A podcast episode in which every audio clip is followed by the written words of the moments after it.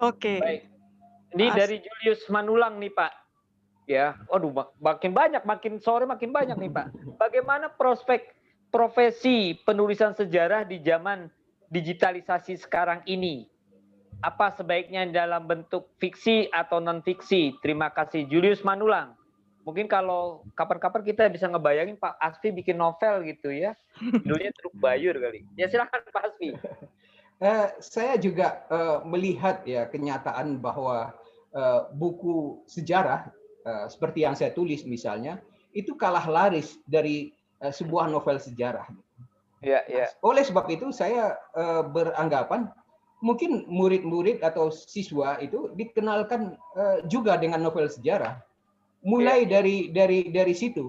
Ada sebuah novel yang ditulis bersambung itu tentang eh, Majapahit. Itu sangat-sangat eh, menarik gitu dan eh, dan sebagian dari para penulis eh, novel itu eh, menulis eh, apa namanya itu sejarah itu setelah melakukan eh, riset gitu. Eh, saya mengambil contoh misalnya eh, ada Akmal Naseri gitu. Dia menulis eh, biografi tentang eh, Safrudin Prawira Negara gitu. Nah, sepanjang menyangkut Safrudin Prawira Negara, buku yang dia tulis itu menurut saya sesuai dengan eh, apa namanya itu dengan eh, sejarah, dengan data-data sejarah. Tetapi dia menambahkan di sana itu tokoh tokoh fiktif gitu. Jadi ada eh, pemuda dan eh, sepasang pemuda eh, remaja laki-laki perempuan yang mengiringi apa namanya itu yang mengiringi perjalanan dari Safrudin Prawira Negara ini ketika eh, melakukan pemerintahan eh, darurat Republik Indonesia.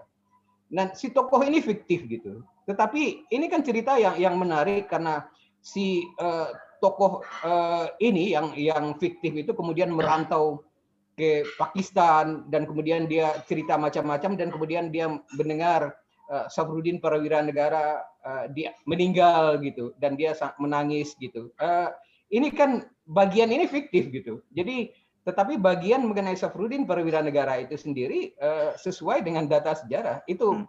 mungkin ya uh, aspek dari dari apa namanya itu uh, novel sejarah yang yang menarik. Tidak semuanya gitu ya benar, Ya, tetapi kita untuk langkah awal itu akan uh, tertarik ya untuk membaca uh, uh, buku itu. Sebagian novel sejarah seperti itu yang ditulis di di Indonesia gitu.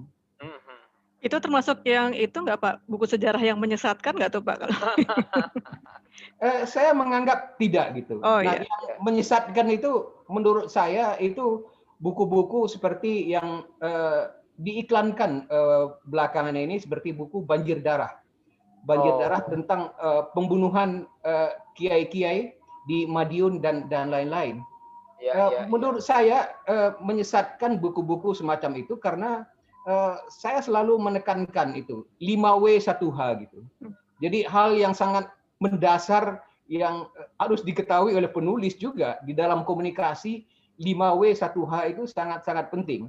Jadi Ya. harus ada who, what, when, where, why dan how gitu. Itu itu ya. harus ada. Nah, kalau di sebuah cerita misalnya tentang banjir darah itu, cerita tentang seorang kiai yang dibunuh, dibunuhnya di mana, oleh siapa, tapi yang diceritakan cuma kekerasan itu saja gitu. Nah, itu menurut saya eh, menyesatkan. Yang gitu. Kita menyesatkan. tidak bisa eh, eh, memeriksa gitu, kapan kejadiannya dan kenapa, kenapa dia dibunuh gitu. Kan ada alasannya gitu. Ya, Jadi kalau cerita-cerita rangkaian kekerasan itu saja, itu bagian yang saya katakan tadi eh, menyesatkan. Eh, secara awal gitu bisa dicek itu, apakah sudah terpenuhi 5W 1H atau tidak atau gitu. tidak. gitu. Kaitan dengan menyesatkan, Pak. Ini ada pertanyaan dari Les, eh, Lestio Haryanto.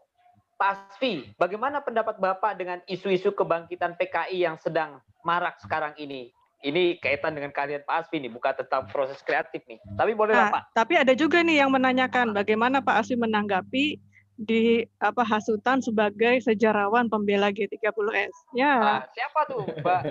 Kita mesti sebutin namanya karena kan terkait Pak Asfi milih hadiah. iya. Siapa Tapi- namanya itu? Tapi itu double double ya sama penanya tamu ya. Oh ya nggak usah kalau Nggak gitu usah. nggak usah dikasih hadiah tapi Lewat lewat melati aja nanti kita kasihnya ya. Iya, lewat melati ya. Pak, tadi ada dua Pak ya. Le- Lestio Haryanto dan tadi dari Iwan Kama yang nanya Bapak sebagai pembela Dibilang dihasut tidak eh, dihasut. sebagai eh, pembela PKI gitu Pak. Sejarawan Eh, pembela Oh PKI. iya tentunya tidak tidak tidak benar itu. Saya selalu eh, me- mengatakan itu harus dipisahkan gitu. Jadi antara antara PKI antara PKI sebagai sebuah partai, sebuah organisasi yang dibubarkan dengan mereka yang menjadi korban dari peristiwa itu setelah tahun 65 gitu. Jadi kita harus eh, pisahkan eh, itu. Saya berempati terhadap para korban, tapi Ya. korban peristiwa 65, tapi juga korban pelanggaran HAM yang yang lain.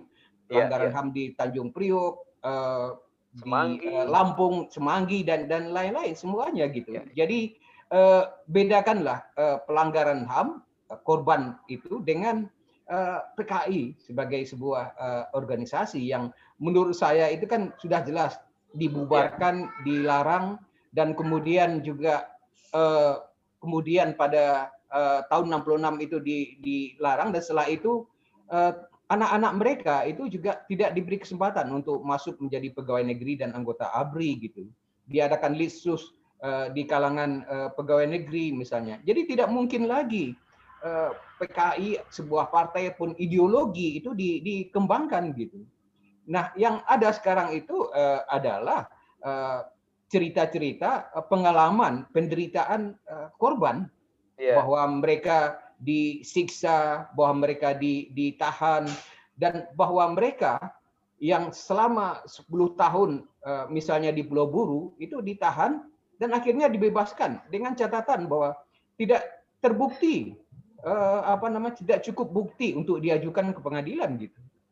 Jadi artinya apa ini? Eh, bahwa eh, apa namanya itu? Itu bukan membela eh, PKI, bukan eh, menyebarkan eh, ideologi komunisme. Ini cerita tentang sekelompok eh, orang, apalagi ini menyangkut anak-anak ataupun cucunya. Tadi saya sudah singgung tentang Reza Rahadian Rahadian. gitu. Tetapi juga banyak eh, tokoh, banyak orang yang bersentuhan dengan dengan dengan PKI. Di Pulau Jawa itu eh, orang tentu mungkin punya eh, keluarga yang ada eh, hubungannya dengan eh, peristiwa eh, G30S itu. Tetapi kan eh, dia kan apa salahnya dia gitu. Nah, eh, saya juga pernah juga menyampaikan misalnya di kalangan anggota DPR pun juga ada misalnya ada Dede Yusuf gitu. Dede Yusuf dari Partai Demokrat. Nah, Dede Yusuf ini eh, adalah anak dari eh, Rahayu Effendi gitu. Nah, Rahayu Effendi ini menantu dari Rustam Effendi. Nah, Iya. Rustam Effendi ini eh, adalah eh, penyair, sastrawan eh, zaman Balai Pustaka, zaman eh, apa namanya Pujangga Baru, sangat terkenal. Tetapi Rustam Effendi juga pernah ke Belanda dan aktif di politik di sana, menjadi anggota parlemen, mewakili Partai Komunis eh, Belanda gitu. Jadi Rustam Effendi ini juga eh, kiri juga gitu, komunis juga gitu. Dan Iya, iya. tapi eh, tidak ada hubungannya dengan dengan cucunya yang eh, apa namanya anak atau cucunya gitu yang dari partai eh, Demokrat seorang anggota DPR seorang bintang film gitu nggak ada apa hubungannya gitu kenapa harus eh, si anak atau cucunya ini menanggung kalau tanda petik ya dosa dari dari kakeknya gitu Kesalahan nggak diturunkan ya Pak Aswi ya. kesalahan tidak tidak tidak diturunkan gitu itu Iya, yang yang eh, perlu disadari juga oleh eh, apa namanya banyak eh, pihak gitu ya Oke.